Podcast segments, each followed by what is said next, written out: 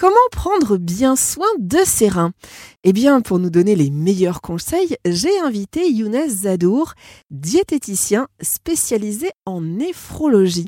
Bonjour Younes. Bonjour Céline. Alors, tout d'abord, Younes, est-ce qu'on peut rappeler en quelques mots euh, où se trouvent nos reins euh, pour pouvoir les localiser et puis surtout quelle est leur utilité? Alors oui, donc les reins euh, se situent en position rétropéritonéale, c'est-à-dire derrière le péritoine, une poche dans laquelle on va regrouper plusieurs organes. Donc ça se trouve au niveau du dos, au-dessus du bassin. Donc on va en compter deux et ils font à peu près la taille et l'épaisseur de deux éponges. Donc ils vont servir à filtrer le sang continuellement pour créer l'urine et ainsi éliminer les déchets superflus du corps. Alors, quelles sont les habitudes courantes euh, qui peuvent vraiment nuire à la santé de nos reins, euh, finalement, sans qu'on s'en rende vraiment compte, Younes? C'est vrai qu'on peut sous-estimer ses besoins en eau.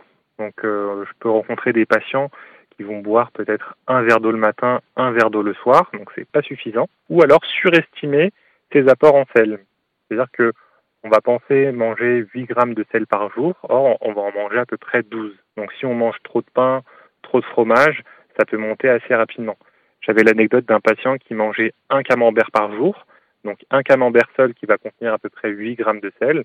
Donc simplement avec le fromage, on va dépasser les apports euh, recommandés en fait. Younes, on entend souvent parler euh, d'insuffisance rénale, mais est-ce que vous pouvez nous expliquer finalement ce que c'est et puis surtout quel est le profil euh, des personnes qui sont, je dirais, plus à risque? Alors oui, pour l'insuffisance rénale, il existe cinq stades qui vont être définis, qui vont être déterminés par le médecin néphrologue selon leur gravité, donc de 1 à 5, les plus sérieux étant le stade 4, donc appelé insuffisance rénale sévère, et le stade 5, insuffisance rénale chronique Donc au regard du bilan biologique, le médecin va diagnostiquer l'insuffisance rénale. Donc arrivé au stade 5, les reins ne sont plus capables de filtrer le sang de manière convenable pour éliminer assez de déchets. Et là où c'est problématique, c'est que les déchets vont rester dans l'organisme et devenir toxiques. Alors concrètement, les patients ne sont plus en capacité de créer de l'urine en excrétant les déchets et ces mêmes déchets se retrouvent dans l'organisme et deviennent toxiques. Le profil des patients qu'on va retrouver en insuffisance rénale sont principalement les patients hypertendus et les patients diabétiques, donc qui correspondent à plus de 50% des patients concernés. Alors en cas justement d'insuffisance rénale, Younes, j'imagine qu'il y a euh, bien sûr un régime bien spécifique à respecter. Quel est-il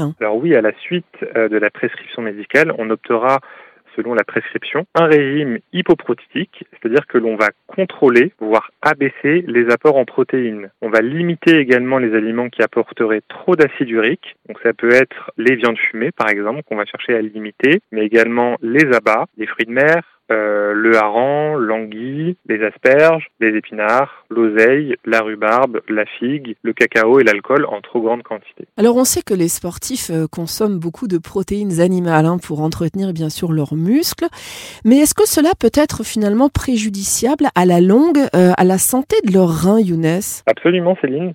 Euh, l'excès de protéines à long terme peut être très préjudiciable pour la santé des reins des sportifs. Ils peuvent consommer jusqu'à 190-200 grammes de protéines par jour lorsqu'ils y arrivent en solid food, c'est-à-dire qu'en aliment, euh, aliment solide, ou alors en général ils sont aidés par les protéines en poudre, euh, donc qui va faciliter cet apport. Donc toutes ces protéines vont à terme fatiguer les reins. À la limite, on pourrait essayer de laisser au repos les reins une à deux journées par semaine. Alors qui dit rein dit bien sûr élimination des déchets via l'urine. Euh, donc il est euh, primordial de boire suffisamment, on le répète assez, mais les recommandations sont en général de 1 litre et demi par jour. en réalité, cela est différent pour chacun euh, en fonction du poids, de la taille, de l'âge, de l'activité physique et des besoins euh, hydriques, euh, j'imagine, Younes, vous confirmez? Absolument. Pour calculer les besoins en eau, c'est très simple. Il existe une petite formule mathématique. On soustrait 20 à son poids, que l'on va multiplier par 15 et auquel on va ajouter 1500. Donc prenons un sujet de 70 kg par exemple. On va soustraire 20, puis multiplier par 15 plus 1500. On va arriver à peu près à 2 litres par jour. Plus les pertes sont importantes, plus les apports doivent couvrir ses besoins en eau. Bien évidemment, un sportif devra boire beaucoup plus d'eau sans donner les pertes que quelqu'un qui ne fait pas de sport. Alors justement, en parlant d'eau, euh, on nous conseille euh, souvent, et surtout au travers des nombreuses pubs, euh, de boire de l'eau plutôt minéralisée. je ne citerai pas de marque, mais tout le monde a compris. mais en fait, ce serait une erreur. car selon mes recherches, trop de minéraux fatigueraient les reins.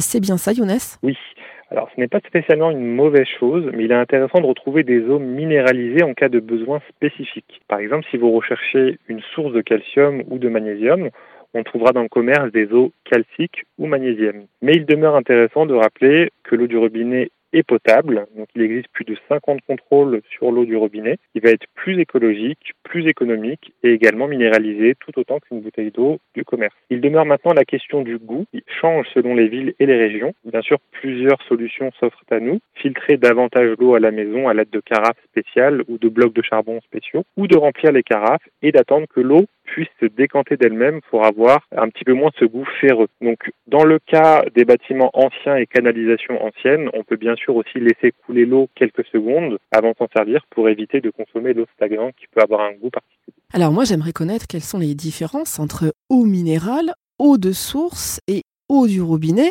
et surtout que nous conseillez-vous euh, toujours pour la santé de nos reins, Younes? Alors la différence, l'eau en bouteille euh, en général provient de sources ou de nappes phréatiques, tandis que l'eau du robinet provient de lacs ou de rivières majoritairement. Donc elles sont toutes propres à la consommation bien évidemment et représentent des caractéristiques peu spécifique. il n'y a pas vraiment de différence entre les deux.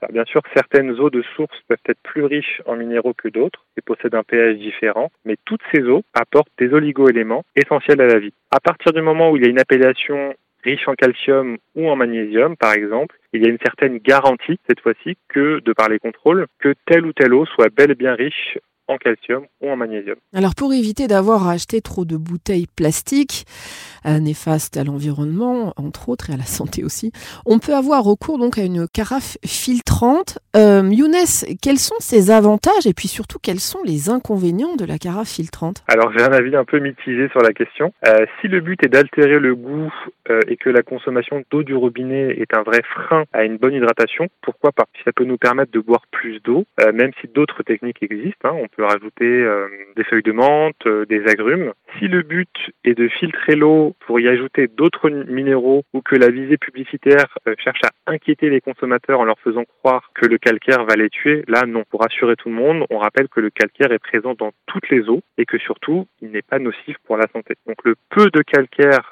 qu'on va ingérer va être filtré et excrété par les reins. Et pour revenir sur le goût de l'eau, on peut remplir des carafes d'eau à la maison dans des carafes en verre, les laisser reposer quelques minutes et y ajouter, comme je le disais, quelques feuilles de menthe, du citron, des rondelles d'orange, de pamplemousse pour y altérer le goût. Un petit conseil tout de même, il faut changer régulièrement la cartouche de votre carafe filtrante sous peine de relarguer éventuellement par exemple des métaux lourds hein, qui seraient indésirables pour notre organisme. Younes Zadour, merci infiniment. Merci à vous Céline. Et je rappelle que vous êtes euh, diététicien et on l'a vu spécialisé en néphrologie.